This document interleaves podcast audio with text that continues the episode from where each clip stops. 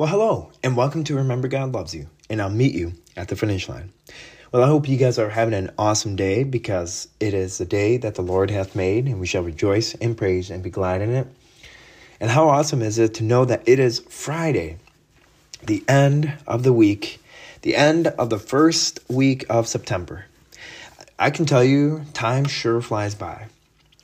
And it definitely blows my mind how we look at the bigger picture and we look at the bigger uh, scenario, like realistically, when we when time flies, we're wondering how do I fit in the bigger picture?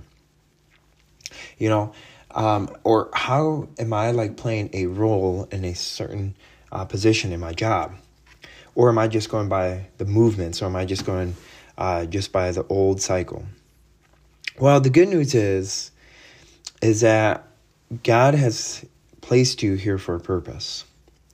And God has has a plan for you bigger than you know it. And that's where we look at today's um, devotion. And once again, it's brought to you by Attention and Truth Devotional.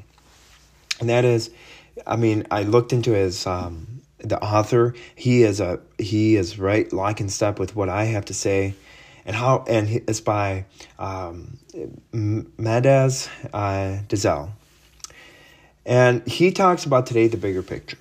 And I think it's respectable because you're what I'm trying to figure out the bigger picture of my life. But sometimes we don't need to figure out the bigger picture in both of our lives. So with this in mind, we're going to start off with a word of prayer and then we're going to dive right on in. Dear Heavenly Father, we thank you, Lord, for bringing us together. We thank you that we made it to and we made it to Friday, the first full week of uh, of September, which is the first full week of school, the first full week of life. Well, it's not the life, but for some people that are born, Lord, it is a first full week. Lord, we're so blessed to be called your children. And Lord, we just pray that the devotion that we hear today may glorify you and may praise you. It may be uplifting unto others. And it may just bring hope. And it may bring them peace and calm. Because you're awesome and we're not. Well, we're not, Lord. You are a sovereign God who loves his children. In Jesus' name we pray. Amen and amen.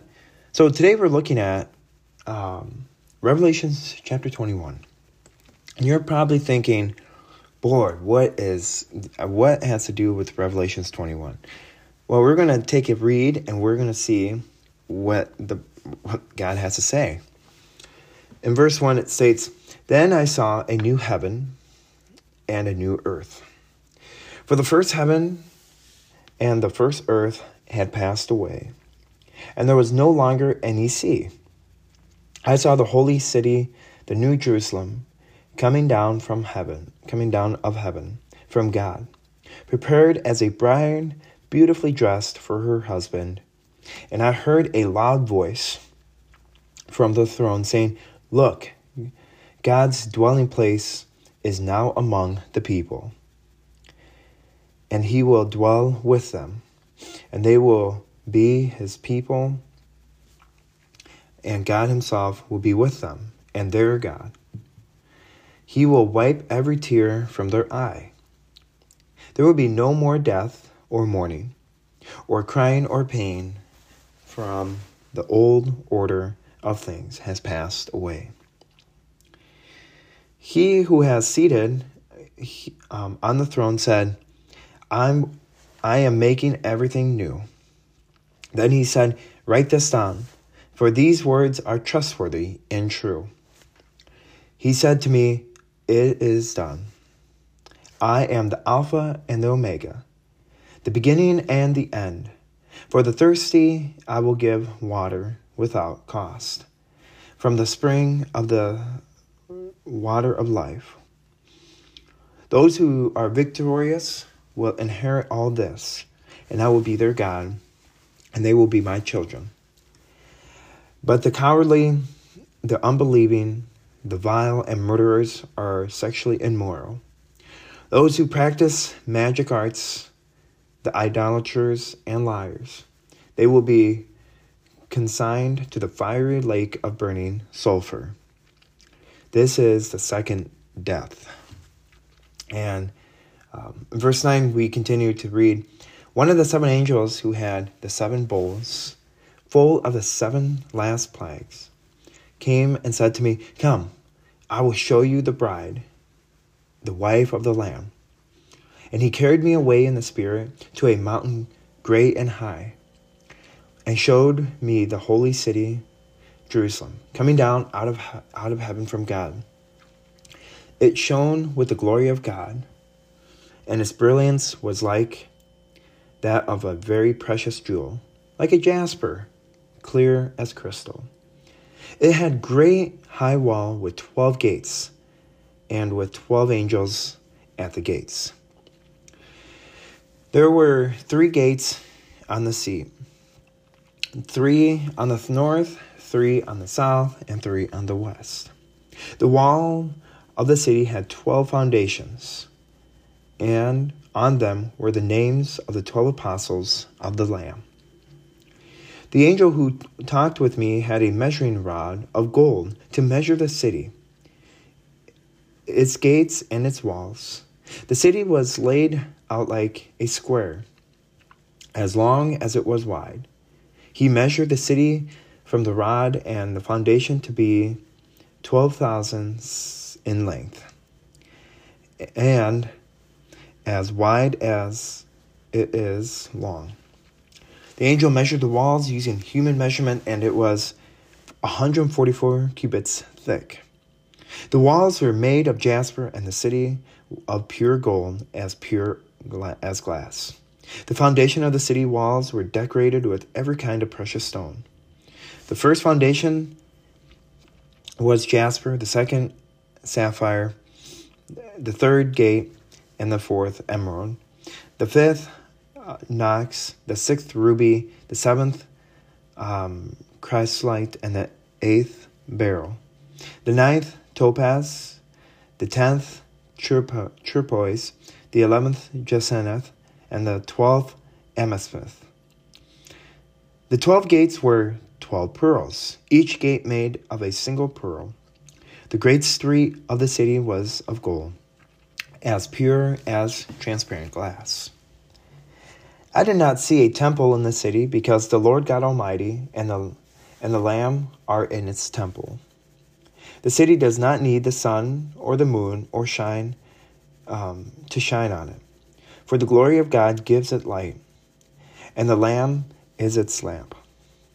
The nation will walk by its light, and the kings of the truth and the kings of the earth will bring their splendor into it. On no day will its gates ever be shut, for there will be no night there. The glory and honor of the nations will be brought into it. Nothing impure will ever enter it, nor will anyone who does who does what is shameful or deceitful, but only those whose names are written in the Lamb's book of life. Now, that was definitely a a challenge um, reading. Um, not reading, but it's interesting. Um, it's very complex when we take a read in Revelations because there's so much to it. And I think it's better that we go back to Romans 8. Now, I'm saying all the Bible is great, but Revelations 8 can sometimes overwhelm us with the bigger picture because it's overwhelming to know that you're, you're trying to figure out if this is actually true and how can this be. Well, the good news is is that the Bible, last time I checked, is 100% true because God wrote the Bible. And but he uh, had 40 people inscribed into it. And when we look at Revelations, it is a very complex book within itself because you talk about the rapture, the tribulation, and then you talk about um, the new earth that's going to be coming down, and then all the glamorous and uh, pompous circumstance that goes with it. Now, when I read that before coming on the podcast, I had a hard time understanding. And so it's kind of a challenge and kind of a harder bit, but I thought I'd just throw Revelations 21 for you guys. And I love Romans chapter 6. Now we're going to go back to a chapter that's more about easier to understand and kind of getting the bigger picture, unlike Revelations 21. And don't worry, we're going to be coming back to Revelations a couple more times, probably this coming year. So in, Ro- in, Revel- in, Romans chapter 6, verse 1, we read, What shall we say then? Shall we go on sinning so that grace may increase? By no means. We are those who have died to sin. How can we live in it any longer? Or don't you know that all of us who were baptized into Christ Jesus were baptized into his death? We were therefore buried with him through baptism into death, and in order that just as Christ was raised from the dead um, through the glory of the Father, we too may live a new life. For if we have been united with him in a death like, the, like his, we will certainly also be united with him in a resurrection like this. For we know that our old self was crucified with him so that the body ruled by sin might be done away with, that we should no longer be slaves to sin. Because anyone who has died has been set free from sin. Now, if we died with Christ, we believe that we will also live with him. For we know that since Christ was raised from the dead, he cannot die again. Death no longer has mastery mastery over him. The death, uh, the death he died, he died to sin once for all. But the life he lives, he lives uh, to God. In the same way, count yourselves dead to sin, but alive to God in Christ Jesus. Therefore, do not let sin reign in your mortal body, so that you obey its evil desires.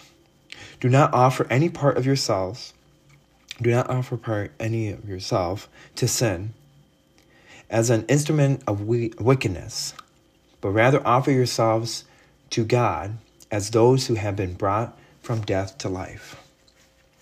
And offer every part of yourself to him as an instrument of righteousness. For sin shall no longer be your master, because you are not under the law, but under grace.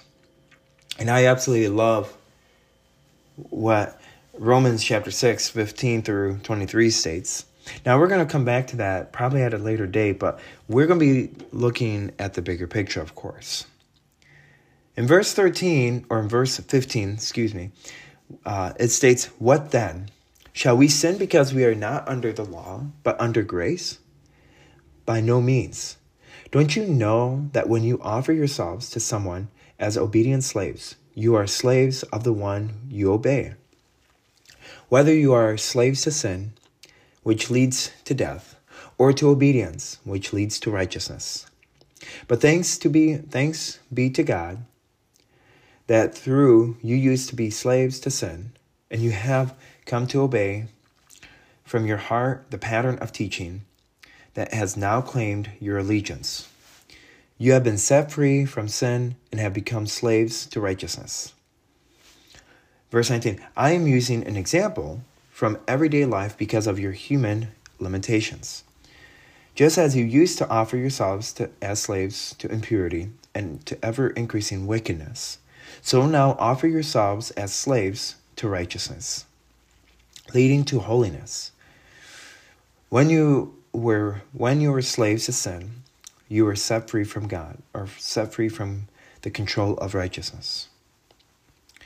The benefit did not, or the benefit did you reap at that time from the things you are now ashamed of. Those things result in death. But now that you have been set free from sin and have become slaves of God, the benefit you reap leads to holiness and the right and the results is eternal life. For the wages of sin is death, but the gift of God is eternal life in Christ Jesus our Lord. Amen and amen. I definitely can tell you this has definitely been a like a struggle, um, especially I don't know if I'm nervous or not, but I'd like to apologize for fumbling over the words and um, it's no matter how many times I read before coming on or before recording, it just doesn't work out because I read it perfectly before coming on. Um, but besides that, there's a bigger picture to that, and there's a bigger picture in your life. The truth will set you free. That's the big thing. The truth will set you free. It sounds good or sounds too simple to be true, doesn't it? The reality is we must learn to be to hold both tensions and truth simultaneously. Tension is part of our reality with um, whilst here in this fallen world, a truth we can't ignore nor deny. John 16:33 we read a couple days ago tells us clearly that in this world there will be trouble. But at the same time, Jesus has overcome the fallenness of this world and offers a redemptive solution. Therefore, we hold the tension of this fallen world in one hand and manage it with a bigger picture of truth that we were created for eternal life. Our life on a never ending line of eternity is a mere dot, a morning mist. If we don't have a bigger picture, perspective to hold on to, then the trials and tribulations of life do feel meaningless. Okay, something about that really hits home.